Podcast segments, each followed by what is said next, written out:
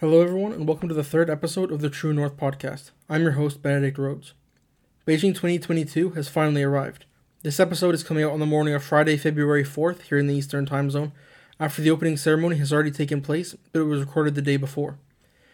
This episode of the podcast is all about previewing the Beijing Games, and joining me today is Matthew Leombruni, my co host on the YouTube channel On the Sidelines, to discuss medal hopes, the flag bearer announcement, memories of Pyeongchang 2018, and much more. Hope you enjoy our discussion.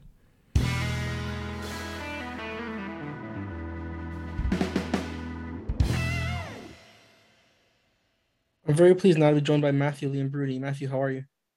I'm doing well. How are you? I'm fine, thank you. Uh, as I said in the intro, this episode is all about previewing Beijing 2022. Uh, the games have finally arrived. Athletes have finally started competing in some sports as well, as we'll get to. Um, but Tokyo 2020 was just a few months ago, Matthew. So how excited are you to you know already have another Olympics underway? Yeah, I'm very excited. I mean, obviously, this is uh, it's anytime we have a, a, new Olympics upcoming, it's obviously a very exciting time, especially you know if you're a Canadian who uh, you know witnessed a lot of great moments in uh, from last year's Tokyo Olympics, and I think we're expecting to see a lot more uh, podium finishes for Canada at these upcoming games. For sure, and uh, as I mentioned, Beijing 22 is is technically already underway uh, the opening ceremony, um, before the opening ceremony, sorry, with curling, women's hockey, freestyle skiing, among some of the events to do like preliminary rounds of, of their competitions. Uh, what have you made of Canada's performances so far? Like they're they're one and one in the mixed doubles and, and a huge win over Switzerland in, in, hockey as well. Yeah, well, I mean the women's ice hockey. I mean the hockey team like dominates Switzerland, which I mean I wasn't expecting like a 12-1 final, which was a a very uh, an amazing way for Canada to start the uh, tournament. Of course, um, of course, these women are trying to fight back the uh, for the gold after uh, the U.S. Uh, took it from them essentially in the Olympics four years ago in Pyeongchang. So I think it was a great way for Canada to start. I, I think Sarah Fillier had two, two goals, if, uh, um, if, I'm not wrong. So, and at least in the first period too. So she's already been great. You know, Marie-Philip Poulin, of course, is on the team. Uh, Spooner, and of course, a lot of great players are on this team, and obviously also too coming off of a, uh, uh, a women's world championship win and beating the states in the uh, gold medal game last year. So yeah, I mean a lot of expectations for Canada, obviously, but yeah, what a way to start for them. For sure, and uh, you mentioned uh, they want to beat the Americans. Uh, you mentioned that they lost in a shootout in 2018. Unfortunately, the Americans have, been dealt a pretty big injury with Brianna Decker for the tournament already after just the first game with it with a bad injury. But as you said, Matthew, both of these, uh, both of those teams, you know, hockey and curling, both of them have the expectation, right, of winning gold and and of being realistic shots at being medal contenders. How important do you think it is to you know get off to a good start and, and enter the rest of the competition on a high like this?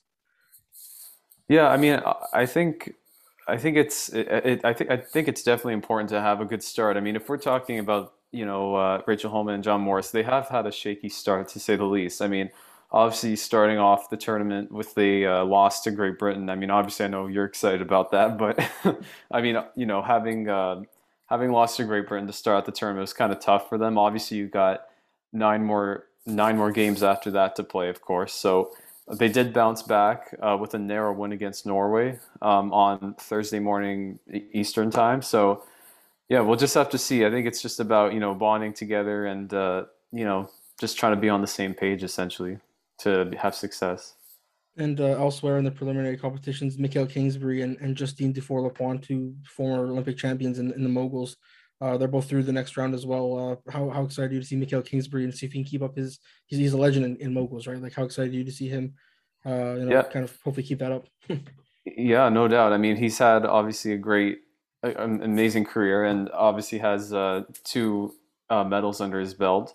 Um, and I think you know solidifying himself as one of the one of the great one of the greatest skiers we should say in history. I mean, obviously, like having uh, um, another gold or silver would I think make him uh, one of those one of the greatest mogul skier, skiers. Maybe not just in Canada, maybe in the world. And um, yeah, I'm just excited to see what he brings. Obviously, he was already in first place in the uh, the qualifying round, and uh, yeah, I'm just excited to see what he brings to the table. Yeah, for sure. I think he's a hundred podiums, I believe, in his World Cup career, and, seventy wins or something ridiculous. And, and a second Olympic gold for sure would, would put him, I think, above Alexandre Bilodeau for sure in terms of Canadian mogul skiers. But uh, I think if he's if he's not already the best mogul skier in the world, which I, I think he is, I think another gold would would absolutely I think secure that legacy forever. Yeah, no doubt. Um, who, who else do you think are some medal contenders for Canada? Like, give us a couple names, maybe people you're keeping an eye on ahead of these Olympics. Yeah, there's I mean uh, there's a um, I've come up with like four four Canadian hopefuls. Um, I, I mean these are some more common names for uh, Olympic fans of uh, the past couple of Olympic games. Um, uh, for example, obviously Mikael Kingsbury is one of them. Uh, there's Max Parrot, who's uh, obviously a huge medal contender for Canada in snowboarding. So excited to see what he brings. Uh, Jennifer Jones, who is competing the uh, women's curling. Uh, you know, I, it was a little uh, a little disappointing for the Canadians not to uh, get gold in the last Olympics. I think you know coming back into these games that obviously it's a it, their kind of mindset is gold or you know like obviously bust. But I mean, hopefully they they bounce back in a great way in these Olympic games. And I also have uh, Charles Charles Hamelin in the short track, who's uh, had an amazing short track speed skating career, and um, you know, again, like the three names I've already listed, has a lot of expectations ahead of these uh, games in Beijing, and uh, yeah, we'll just uh, we'll just see what he brings. Yeah, those are all good names, and we'll get we'll get to Charles Hamelin in a minute as well. Let's talk about the flag bearer announcement, but uh, yeah, those, those are all great names for medal contenders. I'll also add uh, Cynthia Appiah and Christine De Bruin in the monobob, which is a new sport for for Beijing. Uh, they're both I think they're I think they're one and two or one and three or something in, in the World Cup standings this year. So they'll definitely both be in contention for not only gold but maybe both finishing on the podium as well. Um, Cassie Sharpe as well in the skiing, um, freestyle skiing. She also won a gold last time out, and uh, she had a pretty bad injury last year, I believe. But um, yeah, she'll also definitely be in the in the medal conversation as well. Um, and also Justin Kripps as well from the, the two man bobsleigh and the four man bobsleigh. He he won, he shared the gold medal in, in 2018 uh, in, in the two man bobsleigh, which I think it's pretty probably pretty rare for a sport with such small margins like that. But uh, yeah, what, what do you remember about the? Let's go back a bit in time, I guess, to the 2018 Olympics. What do you remember about about those games and, and maybe some lasting memories from from Pyeongchang? Yeah, I mean, obviously, uh, we talked about it already, but the heartbreak for uh, the Canadian women's hockey team to uh, lose in a shootout uh, against their against their rivals, the states, of course, um, and also uh, Kim Boutin. I think I'm pronouncing her name right. She won uh, three medals in the 2018 Olympics in short track, and obviously that was a great moment for for her and Canada, and um, and also, I mean, j- just you know a lot, a lot of a, lot of exciting hockey and curling, and even as as we were talking about before, mixed doubles with uh, you know John Morris obviously coming back for 2022, but of course in 2018 winning gold um, was another exciting moment for uh, for a sport that was making its debut mixed doubles in uh, in the Olympics, and uh, what a way for Canada to start out the history of mixed doubles in Olympics there. Yeah, for sure. And like you said, they're they'll want to try and, and repeat that with oh this this time is with Rachel Homan, last time was with Kaitlyn Lawes, But uh you said yeah, definitely he'll, he'll definitely uh be looking to do that. There's some also some strong contenders as well. Bruce Mouat uh and Great Britain, as you mentioned earlier, beat them in the first preliminary game and, and will also be in, in medal contention. I think he's one of the best curlers in the world and uh will definitely definitely be a contender there as well. Yeah, for sure, and uh, yeah, we'll have to see how they uh, perform, uh, Morris and uh, and Homan. But yeah, the, it's uh, it'll be exciting to see how these next couple days go for them in uh, group play and hopefully in the in the medal round.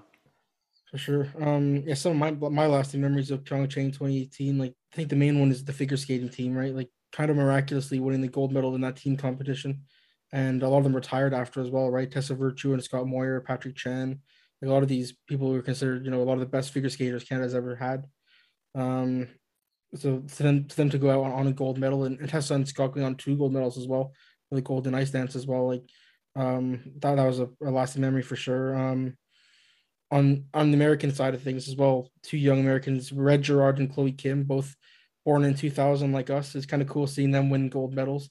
Uh, the, they're the first two, I believe, to from the born in the 21st century to win gold medals at the Winter Olympics. So uh, that that was always cool to see as well, and and uh, those two young stars, and and uh, also in ice hockey, Pavel Datsyuk winning the gold medal with the Russian Olympic team, or Olympic athletes from Russia, I guess. Um, they, they that was really awesome to see as well after his, his you know Hall of Fame level career.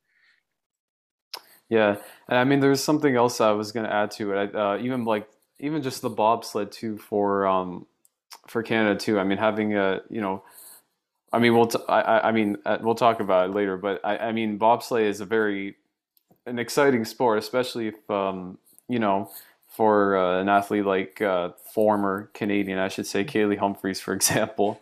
Um, you know, now obviously with the states. Um, but yeah, that was another exciting moment for when she was a former Canadian bobsled. Um, and uh, yeah, and, and, you mentioned it too. The uh, uh, figure skating mixed mixed team, of course, the uh, debuting debuting sorry in the Olympics. Um, yeah, just uh, a lot of exciting moments from 2018 uh, and uh, Kaillie Humphries will be another one of the contenders in, in the monobob, the first ever monobob competition at the Olympics, alongside the two I mentioned, Cynthia Appiah and uh, Christine De Bruin. So potentially three Canadians uh, uh, on the on the board uh, for, in that competition. Even though, as Matthew mentioned, uh, Kaillie Humphries no longer competes for Canada. Um, a, a few days ago, I mentioned this a couple minutes ago. A few days ago, we learned who Canada's flag bearers are going to be for the opening ceremony. This episode will come out on on the morning of the opening ceremony, so we'll already have seen Charles Hamelin and Marie-Philip Poulin carrying the maple leaf. But what do you think about the uh, selection of those two athletes? Yeah, I think they're amazing choices for uh, for Canada, and obviously having a combined eight medals um, between the, the two between the two athletes, you know, just shows how uh, how dominant both of them are, are each, each in their respective sports. And um, yeah, I mean, and I, I love the fact that they're having you know both a uh, a male and female athlete um, carrying the flag for Canada um, just like we saw in uh, Tokyo with uh, two with a with a male and female athlete, and um, yeah, I mean I think they made great choices for uh, two iconic Canadian athletes in in both of their sports. And Tessa Virtue and Scott Moir, going back to them as well, they also both held the flag for Canada in, in 2018, I believe.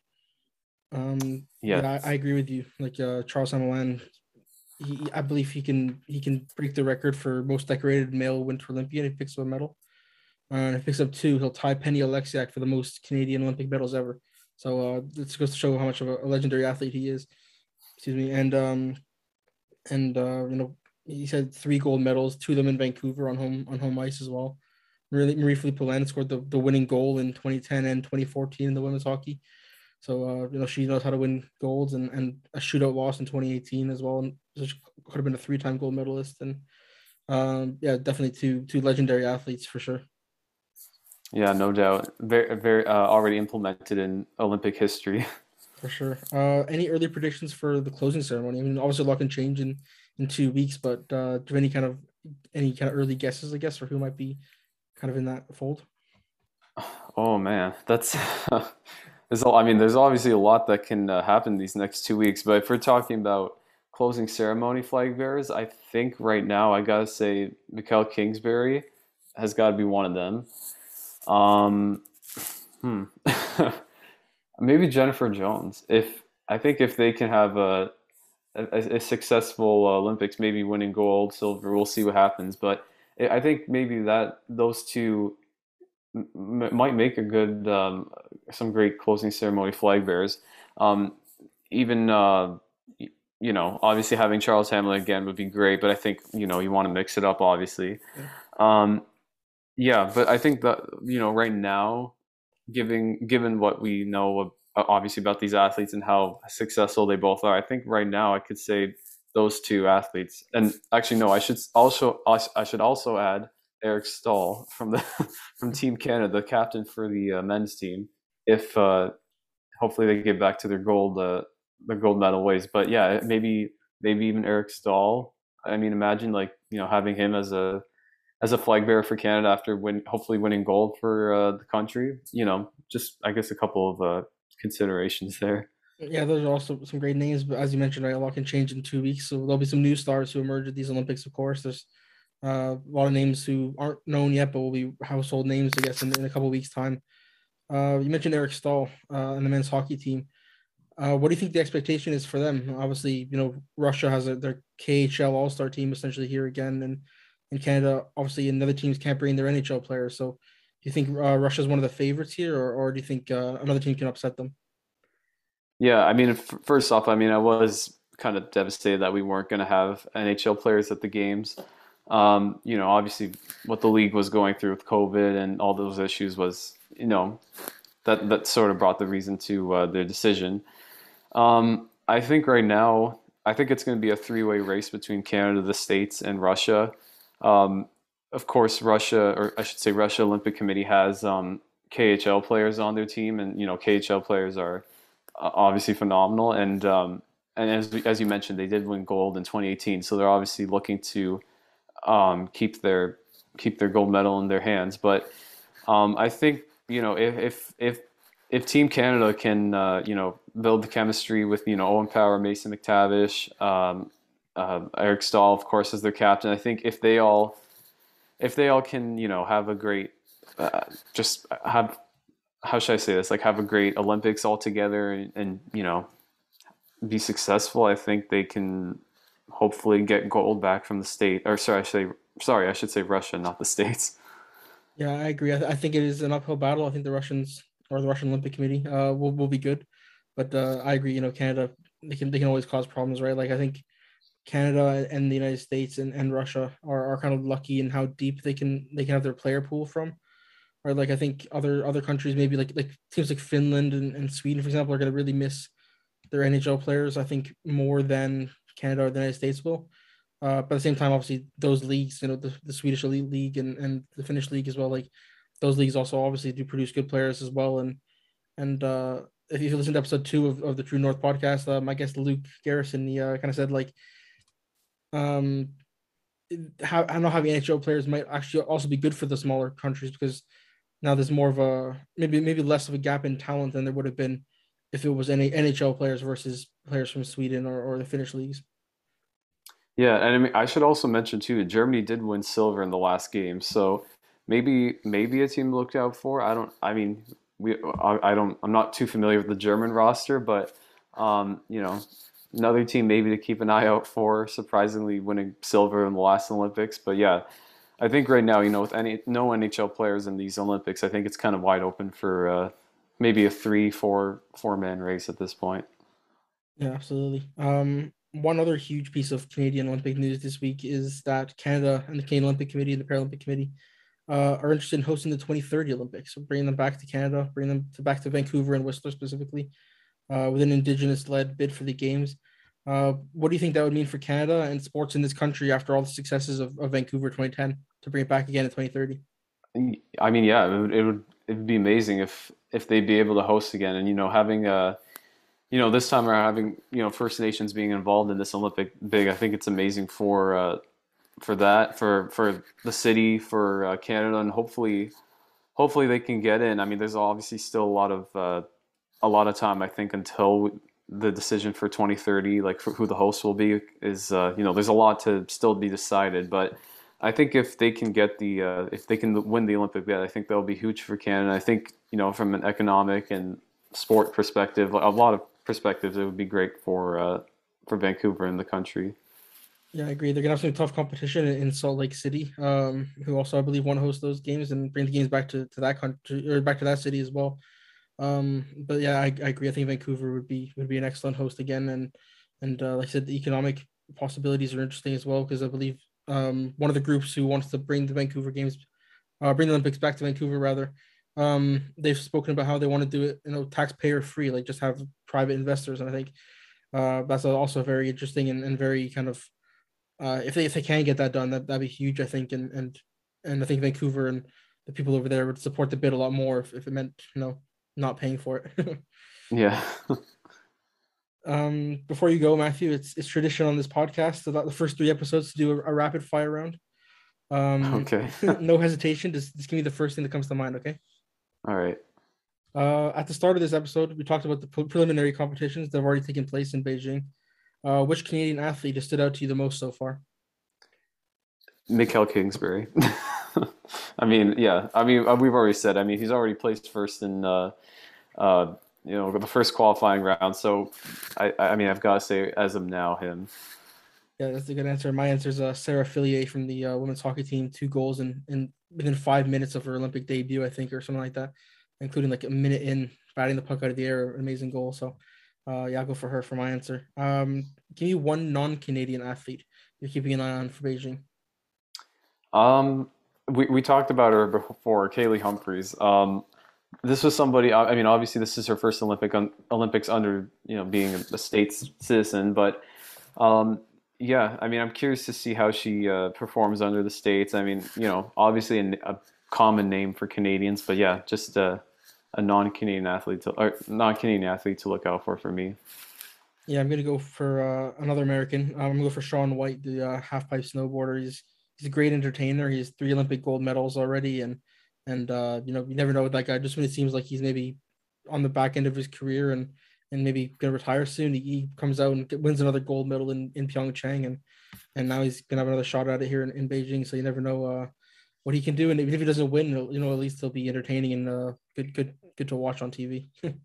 yeah, for sure. Um, third one, Canada has won 25 medals at each of the past three Olympics. Will they do it again here in Beijing? I think they're going to exceed 25. I think there's a lot of Olympic hope, uh, medal hopefuls for Canada, and I think you know there's a lot of stacked rosters if we're talking about freestyle skiing, um, short track speed skating, bobsled, um, you know, hockey, curling, of course. Um, so I think, yeah, I think they can surpass 25, if if not tie 25 medals. Yeah, I agree. I think they'll be on that bubble, the sort of 23, 25 range, and uh, I think they'll do it as well, or, or, at least make it very, very close. Uh, we, yeah, we've mentioned his name a few times now. Um, will anyone beat Mikael Kingsbury for the Moguls Gold, or will he remain the king of the hill? I think he's going to be king of the hill. um, you know, in obviously in the qualifying round, it's been uh, pretty tight so far. I think he's uh, his mar- the margin between him and uh, second place is is two points. So um, obviously a very close uh, competition so far. But I think at the in the end, we'll see him win uh, gold for Canada. Yeah, I agree. I think you know Canada's dominated moguls over the years. Um, they've won the last three, um, and I think they'll probably do it again as well. Or hell, do it again rather. Um, last last one. Uh, which event are you looking forward to the most from these Beijing Olympics? Um, I got a couple in mind, but I think for me, the one I look forward to most is short track speed skating, and that sport. I mean, obviously, there's a lot like there's a lot of craziness that can happen in that sport. Maybe one of the more entertaining ones, in my opinion, in, in the uh, Winter Olympics. Um, and yeah, it, you know, if we're talking uh, uh 500 meters, which is a, a very fast sprint, or 3,000 meters, there's a lot of craziness that can happen within, uh, you know, the the the time of racing. And so I think for me, with that, bobsled and hockey, those are the sports I'm looking forward to. Yeah, I, agree. Speed, uh, sorry, speed skating, and uh, also skeleton as well is one of my kind of one of my favorites. It's just the margins for error in these sports are, are so slim, and obviously, you know, seeing people slide around on ice and, and go skating around ice is obviously really exciting. And uh, you know, Olympics are here, right? Like, let's uh, let's go. Let's get the games underway, and well, they will be underway by the time this podcast is out. And um, yeah, that's definitely looking forward to uh, Beijing 2022. For sure, and thank you again for uh, for having me on. Yeah, thanks for coming on, and uh, maybe tell tell people where they can follow you online. So they can follow me on Instagram at matt.leo85. Um, of course, uh, on the sidelines as well with uh, with me and you doing on the sidelines, of course. So you can follow me there too. Yeah, everyone go drop a follow to those. And, and Matthew, thanks again for coming on and, and for your time. Thank you again.